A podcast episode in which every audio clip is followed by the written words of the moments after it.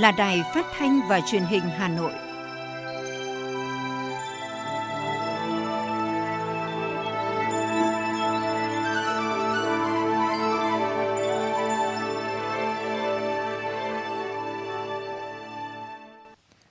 Kính chào quý vị và các bạn. Bây giờ là chương trình thời sự của Đài Phát thanh và Truyền hình Hà Nội, được phát trực tiếp trên sóng phát thanh tần số FM 90 MHz.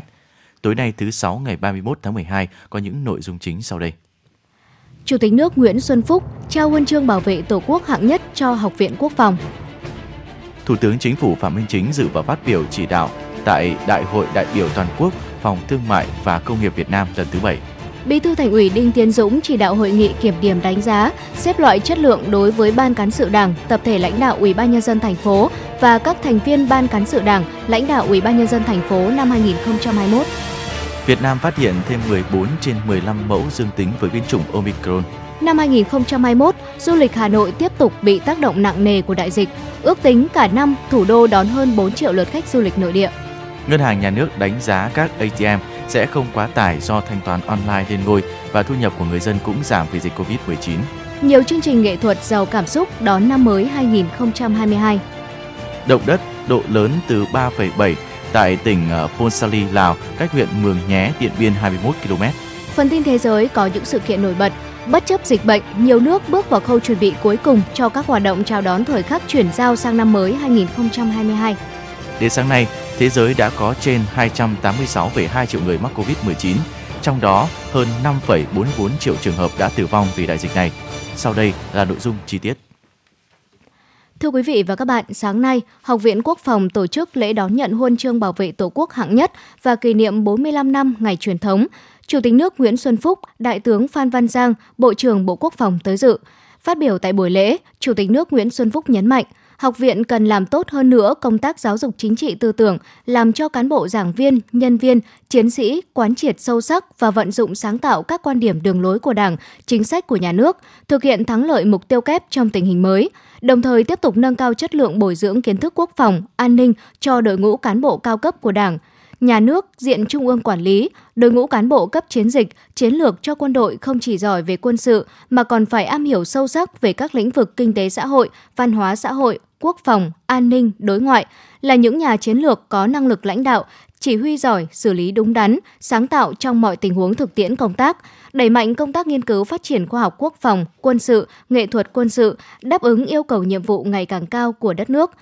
Chủ tịch Nguyễn Xuân Phúc cũng đề nghị Học viện Quốc phòng cần nâng cao hiệu quả hợp tác quốc tế trong huấn luyện đào tạo, góp phần thực hiện thắng lợi đường lối, chính sách đối ngoại của Đảng nhà nước, sớm trở thành học viện thông minh, góp phần xứng đáng vào sự nghiệp xây dựng và bảo vệ Tổ quốc Việt Nam xã hội chủ nghĩa. Sáng cùng ngày, Đại hội đại biểu toàn quốc Phòng Thương mại và Công nghiệp Việt Nam lần thứ 7, nhiệm kỳ 2021-2026 đã diễn ra theo hình thức trực tiếp tại Hà Nội và trực tuyến tới chi nhánh VCCI ở 63 tỉnh, thành phố trên cả nước. Thay mặt lãnh đạo Đảng, Nhà nước, Thủ tướng Chính phủ Phạm Minh Chính ghi nhận biểu dương những thành tích mà VCCI đã đạt được trong nhiệm kỳ vừa qua. Thủ tướng chỉ rõ nhiệm vụ bao trùm quan trọng nhất của VCCI là làm tốt công tác tập hợp liên kết, phát huy sức mạnh tổng lực, tinh thần đoàn kết của cộng đồng doanh nghiệp Việt Nam để góp phần giải quyết những bài toán, vấn đề lớn đang đặt ra cho đất nước vì lợi ích quốc gia, dân tộc và đảm bảo quyền, lợi ích chính đáng, hợp pháp của từng doanh nghiệp. Phát huy tinh thần đoàn kết, dân chủ, Đại hội đã bầu ban chấp hành khóa 7 gồm 93 ủy viên đại diện cho gần 200 doanh nghiệp, trên 220 hiệp hội doanh nghiệp, hội viên trên toàn quốc. Ông Phạm Tấn Công được bầu làm chủ tịch. Đại hội thống nhất đổi tên Phòng Thương mại và Công nghiệp Việt Nam thành Liên đoàn Thương mại và Công nghiệp Việt Nam. Thưa quý vị và các bạn, với phương châm đoàn kết, kỷ cương, đổi mới, sáng tạo, phát triển, sáng nay tại Hà Nội, Đại hội đại biểu toàn quốc lần thứ 11 Hội Nhà báo Việt Nam nhiệm kỳ 2020-2025 đã chính thức diễn ra. Dự đại hội có đồng chí Võ Văn Thường, Ủy viên Bộ Chính trị, Thường trực Ban Bí thư, qua 3 ngày làm việc tập trung, dân chủ và đầy tinh thần trách nhiệm, các đại biểu tham dự Đại hội đại biểu toàn quốc lần thứ 11 Hội Nhà báo Việt Nam đã tập trung thảo luận, xây dựng, hoàn thiện báo cáo chính trị của Ban chấp hành, báo cáo sửa đổi, bổ sung điều lệ hội, Đại hội Hội Nhà báo Việt Nam lần thứ 11 đã bầu ra ban chấp hành mới gồm 52 đồng chí, ban kiểm tra gồm 15 đồng chí. Ban chấp hành cũng bầu ra ban thường vụ gồm 12 đồng chí, trong đó ông Lê Quốc Minh, Ủy viên Trung ương Đảng, Tổng biên tập Báo Nhân dân tái đắc cử Chủ tịch Hội Nhà báo Việt Nam, ông Nguyễn Đức Lợi, nguyên Tổng Giám đốc Thông tấn xã Việt Nam, được bầu làm Phó Chủ tịch Thường trực Hội. Đội ngũ nhân sự ban chấp hành mới được các đại biểu đánh giá vừa có tính kế thừa vừa đổi mới, kỳ vọng vào một nhiệm kỳ khởi sắc và đầy tính đột phá. Đại tá Phạm Quang Khải, Tổng biên tập báo Công an Nhân dân tự hào nói. Thế hệ các thành phần có sự kết, nối, kết nối, có những đồng chí là có kinh nghiệm của những nhiệm kỳ trước, nhưng cũng rất nhiều là đồng chí là lần đầu tham gia ban chấp hành. Rồi cơ cấu các vùng miền của những cái địa bàn trọng điểm trông chờ vào một cái thế hệ để nó sẽ đem tới những cái uh, sự thay đổi. Về phương hướng và nhiệm vụ trọng tâm trong thời gian tới, hội sẽ tập trung xây dựng tổ chức hội vững mạnh toàn diện, tiếp tục đổi mới và nâng cao vai trò, uy tín của Hội Nhà báo Việt Nam trong hoạt động báo chí và đời sống xã hội, trong đó tập trung chuyển đổi số báo chí, đổi mới cách thức làm báo, đáp ứng yêu cầu đòi hỏi của thời cuộc. Nhà báo Kiều Thanh Hùng, Phó Chủ tịch Hội Nhà báo thành phố Hà Nội thông tin. Nếu mà các cơ quan báo chí không nhanh chóng chuyển đổi ngay cái yêu cầu, nhiệm vụ và phương thức làm báo hiện đại thì chắc chắn thì sẽ bị công chúng họ quay lưng. Đấy là một điều tất yếu. Những nội dung thảo luận tại đại hội và những nhiệm vụ, giải pháp do đại hội đề ra sẽ có ý nghĩa thiết thực, góp phần xây dựng tổ chức Hội Nhà báo Việt Nam ngày càng vững mạnh, thúc đẩy nền báo chí cách mạng Việt Nam phát triển theo hướng hiện đại, chuyên nghiệp, nhân văn, chủ động hội nhập với báo chí khu vực và thế giới, tiếp thu có chọn lọc tinh hoa văn hóa thế giới phù hợp với văn hóa dân tộc Việt Nam.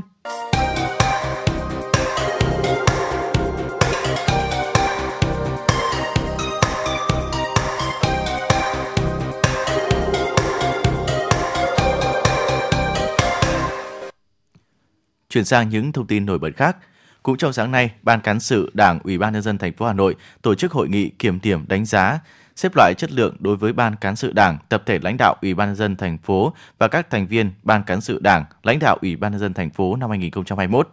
Phát biểu khai mạc hội nghị, Chủ tịch Ủy ban nhân dân thành phố Trung Ngọc Anh nhấn mạnh, xác định việc kiểm điểm, đánh giá, xếp loại chất lượng tổ chức đảng, đảng viên, cán bộ lãnh đạo quản lý là hoạt động đặc biệt quan trọng hàng năm, là giải pháp nâng cao năng lực, sức chiến đấu của tổ chức đảng, phát huy thêm ưu điểm, khắc phục khuyết điểm trong chỉ đạo, điều hành nhằm tăng cường hiệu quả lãnh đạo chỉ đạo công tác.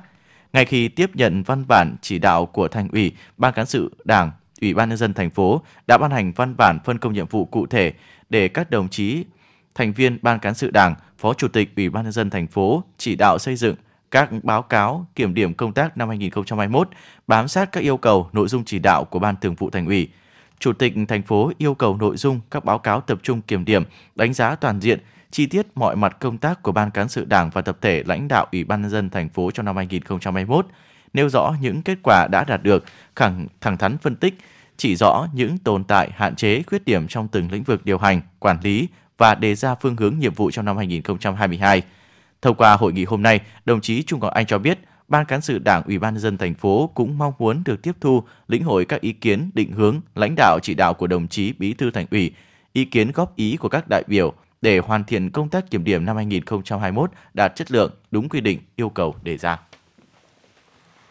Phát biểu chỉ đạo tại hội nghị, Bí thư Thành ủy Đinh Tiến Dũng cho biết, Khác với những nhiệm kỳ những năm trước đây, đây là năm đầu tiên Ban Thường vụ Thành ủy gợi ý kiểm điểm sâu đối với Ban cán sự Đảng Ủy ban nhân dân thành phố, gợi mở một số vấn đề. Bí thư Thành ủy Đinh Tiến Dũng nhấn mạnh, việc kiểm điểm, phê bình và tự phê bình đối với tập thể cá nhân phải được thực hiện trên cơ sở đánh giá kết quả công tác năm 2021 gắn với chức năng, nhiệm vụ, quyền hạn, mối quan hệ công tác trong quy chế làm việc của Ban cán sự Đảng Ủy ban nhân dân thành phố. Quá trình kiểm điểm, đồng chí Đinh Tiến Dũng đề nghị tập thể Ban cán sự Đảng Ủy ban nhân dân thành phố cần tập trung làm rõ việc quán triệt, tổ chức thực hiện hiệu quả kết quả thực hiện các chủ trương, đường lối của Đảng, chính sách pháp luật của nhà nước, nghị quyết, chỉ thị, quyết định, kết luận của cấp trên, xây dựng và tổ chức thực hiện các chương trình công tác của tập thể. Đồng thời, Ban cán sự Đảng Ủy ban nhân dân thành phố làm rõ công tác lãnh đạo, chỉ đạo các mặt công tác của Ủy ban nhân dân thành phố, kết quả thực hiện các nhiệm vụ được giao trong năm, giải quyết các nhiệm vụ đột xuất, phát sinh như lãnh đạo công tác phòng chống dịch COVID-19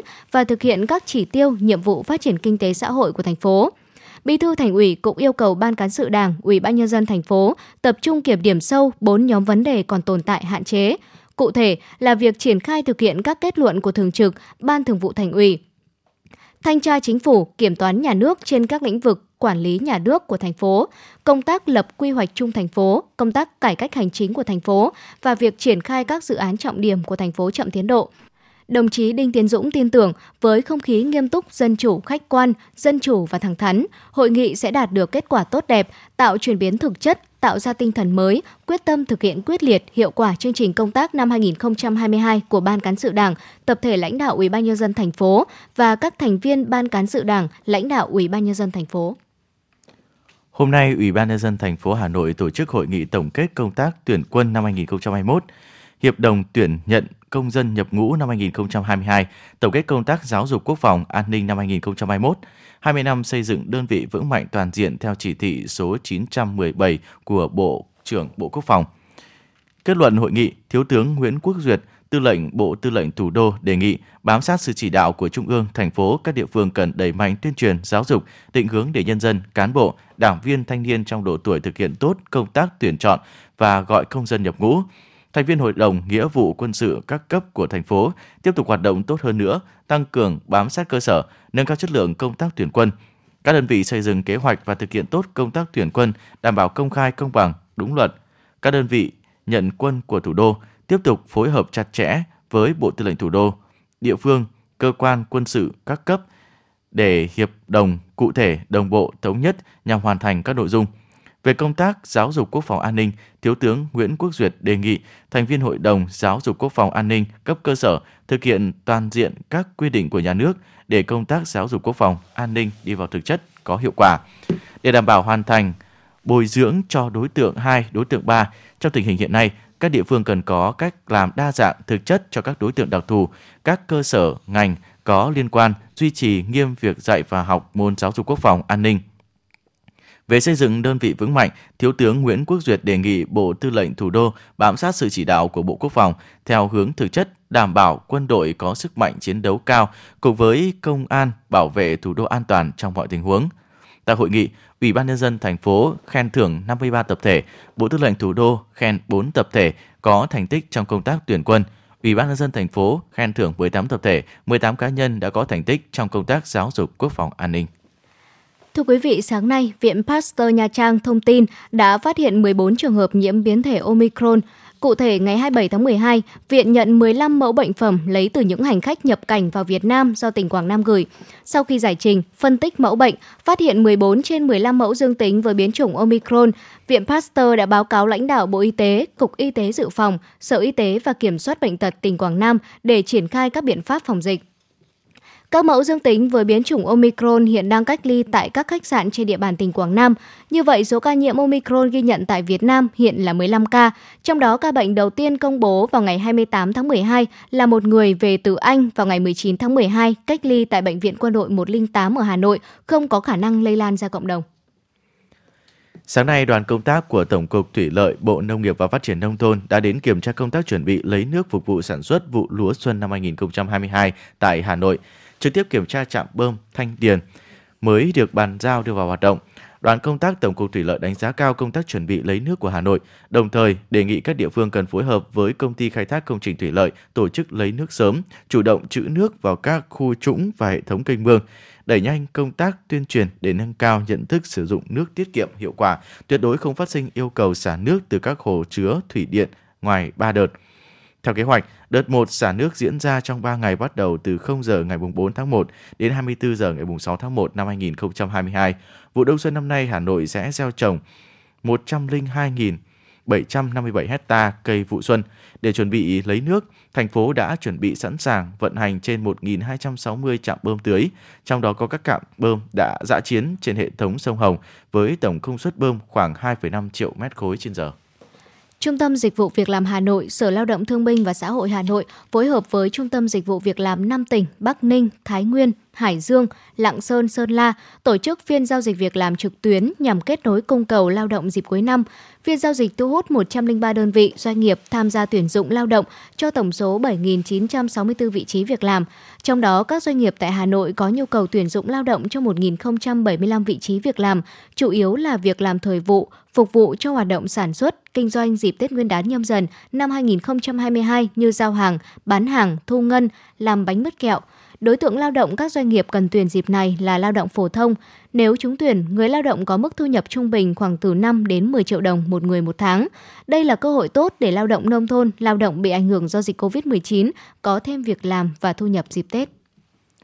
Đánh giá nhu cầu rút tiền mặt Tết năm nay, lãnh đạo Ngân hàng Nhà nước đánh giá các cây ATM sẽ không quá tải do thanh toán online lên ngôi và thu nhập người dân cũng giảm vì dịch COVID-19. Mặt khác, xu hướng chuyển từ tiền mặt sang thanh toán di động và POS cũng gia tăng sau 2 năm dịch bệnh. Tuy nhiên để đảm bảo khả năng hoạt động của ATM và đáp ứng nhu cầu của người dân, Ngân hàng Nhà nước đã yêu cầu các ngân hàng chủ động xây dựng và triển khai các kế hoạch cụ thể về hoạt động ATM như đảm bảo kế hoạch tiền mặt,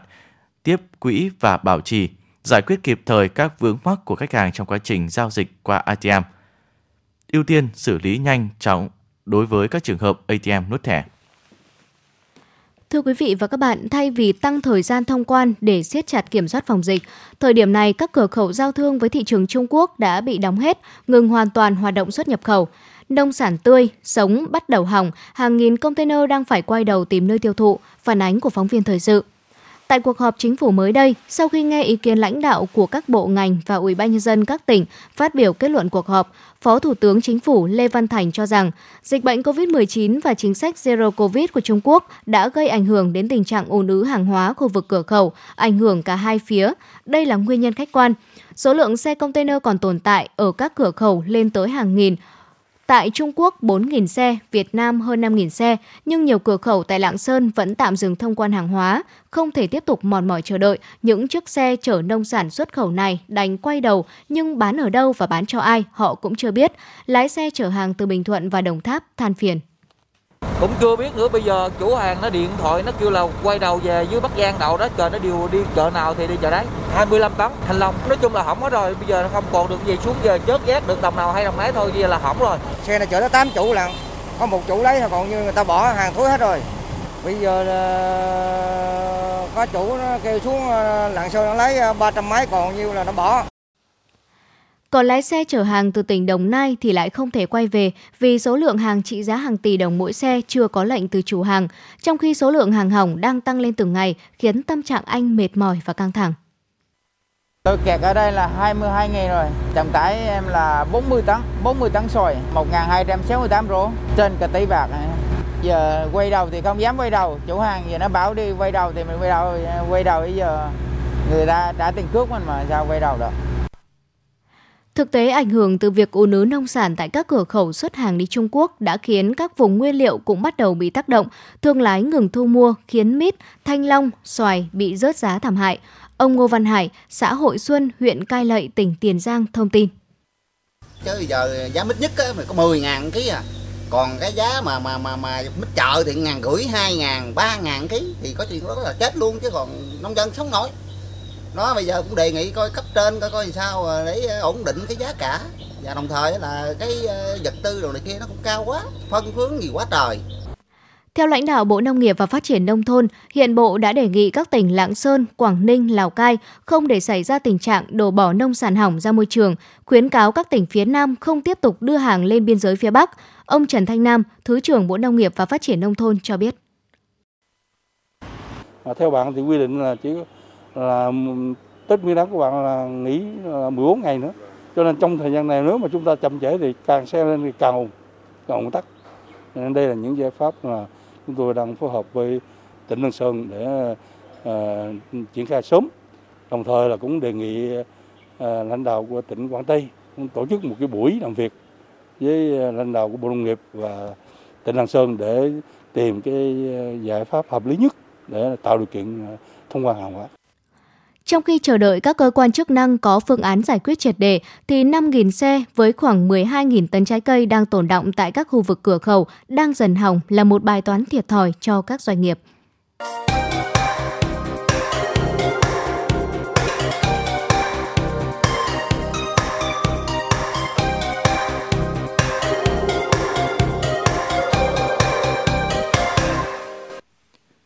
Chuyển sang một số những thông tin khác. Năm 2021, du lịch Hà Nội tiếp tục bị tác động nặng nề của đại dịch. Ước tính cả năm thủ đô đón 4 triệu lượt khách du lịch nội địa, bằng 53% khách nội địa năm 2020 và bằng 36% kế hoạch đề ra từ đầu năm. tổng thu từ khách du lịch ước đạt 11,28 nghìn tỷ, bằng 42% năm 2020 và bằng 36,8% tổng thu từ khách du lịch nội địa của kế hoạch đề ra. Theo Sở Văn hóa Thể thao Hà Nội, để đảm bảo công tác phòng chống dịch COVID-19, Hà Nội sẽ không tổ chức bắn pháo hoa và các điểm biểu diễn văn hóa nghệ thuật đếm ngược chào đón năm mới 2022. Song để đem lại cho khán giả những giây phút ý nghĩa vào thời điểm chuyển giao năm cũ và năm mới, nhiều chương trình nghệ thuật giàu cảm xúc được dàn dựng và phát sóng trên các kênh truyền hình và nền tảng số. Sáng nay, Công an huyện Gia Lâm, Hà Nội thông tin ban đầu xác định đám cháy tại chợ Ninh Hiệp khởi phát tại quán quà Mạnh Hoạch, khu soi Ba Gia, thôn 6, xã Ninh Hiệp. Sau đó thì lan sang các lán tạm của các hộ dân. Theo thống kê sơ bộ, tổng diện tích đám cháy khoảng hơn 900 m2 với 6 lán có diện tích từ 100 đến 200 m2. Khu vực cháy là những khối nhà kết cấu khung thép lợp mái tôn, bên trong chứa nhiều vụn vải, quần áo, hàng tạp hóa, khiến cháy lan rất nhanh. Sáng nay, nguồn tin của báo Người Lao động xác nhận khuya ngày 30 tháng 12, Công an quận Bình Thạnh, thành phố Hồ Chí Minh đã thực hiện lệnh bắt khẩn cấp ông Nguyễn Kim Trung Thái sinh năm 1985, ngụ tại quận 1, thành phố Hồ Chí Minh do có hành vi đồng phạm giúp sức với bà Nguyễn Võ Quỳnh Trang sinh năm 1996, quê Gia Lai lệnh bắt khẩn cấp ông Nguyễn Kim Trung Thái đã được Viện Kiểm sát Nhân dân quận Bình Thạnh phê chuẩn. Công an thực hiện lệnh bắt khẩn cấp ông Thái để điều tra hành vi giúp sức cho người tình là bà Quỳnh Trang trong việc bạo hành đến chết cháu bé 18 tuổi. Hành vi bạo hành là không thể tha thứ, vi phạm nghiêm trọng pháp luật và sẽ bị xử lý nghiêm theo pháp luật. Theo Trung tâm Báo tin Động đất và Cảnh báo sóng thần thuộc Viện Vật lý Địa cầu, Viện Hàn lâm Khoa học và Công nghệ Việt Nam, vào lúc 12 giờ 3 phút 31 giây giờ Hà Nội, thuộc tỉnh Pong Sali, Lào, cách huyện Mường Nhé của tỉnh Điện Biên 21 km, đã xảy ra trận động đất có độ lớn là 3,7, độ sâu chấn tiêu khoảng 16 km, không gây rủi ro thiên tai. Đây là trận động đất thứ ba kể từ khi xảy ra ba trận động đất có độ lớn là 3,6 đến 5,5 vào tối ngày 24 tháng 12, cũng tại khu vực này đã gây ảnh hưởng lớn đến các tỉnh và thành phố tại Việt Nam.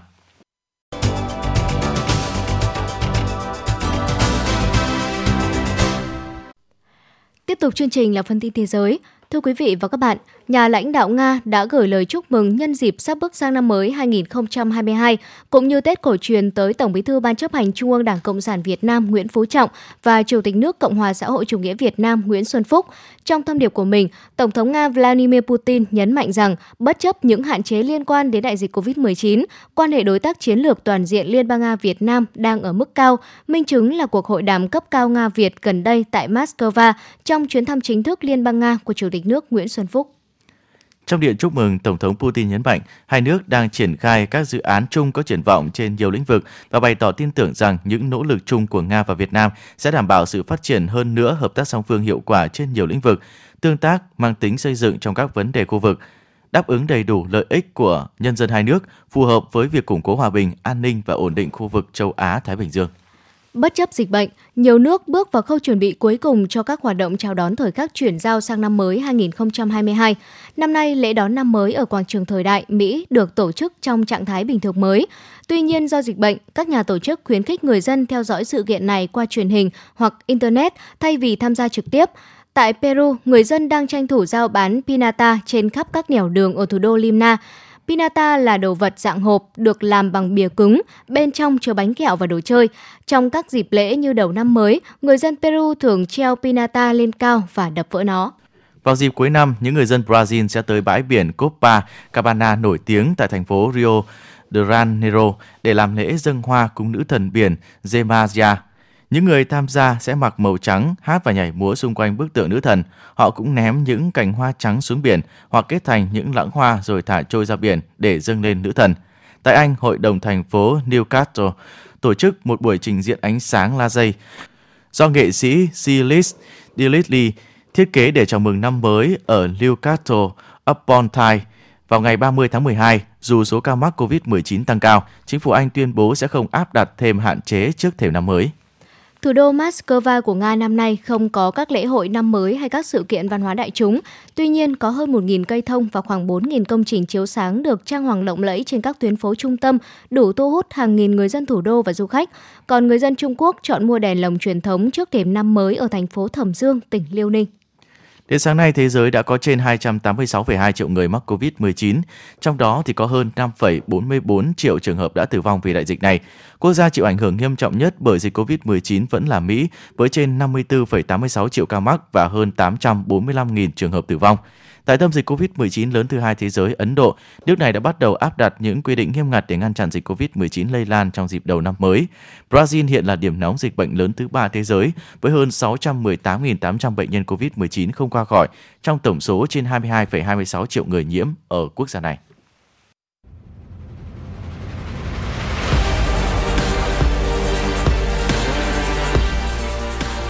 Bản tin thể thao Bản tin thể thao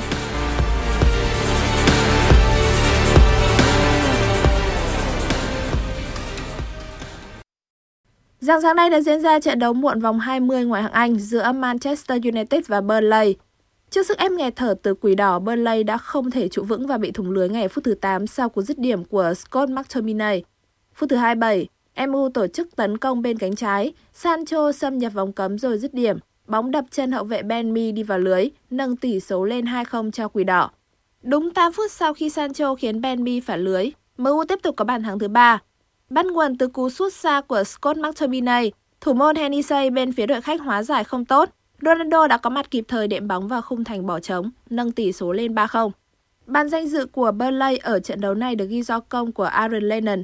Trung cuộc Manchester United giành chiến thắng 3-1 trước Burnley. Với chiến thắng này, MU có 31 điểm leo lên vị trí thứ 6 trên bảng xếp hạng, kém top 4 đúng 4 điểm. Trong khi đó, Burnley vẫn nằm ở nhóm cầm đèn đỏ. Theo lịch thi đấu vòng 21 ngoại hạng Anh, Arsenal và Man City sẽ quyết đấu trên sân Emirates. Hiện tại Arsenal đang nằm trong top 4, nhưng Man City có phong độ rất cao với 10 chiến thắng liên tiếp. Trong trận lượt đi, Man City đã thắng Arsenal với tỷ số 5-0. So với trận đấu đó, Arsenal đã thi đấu ổn định hơn và khả năng phòng ngự cũng tốt hơn.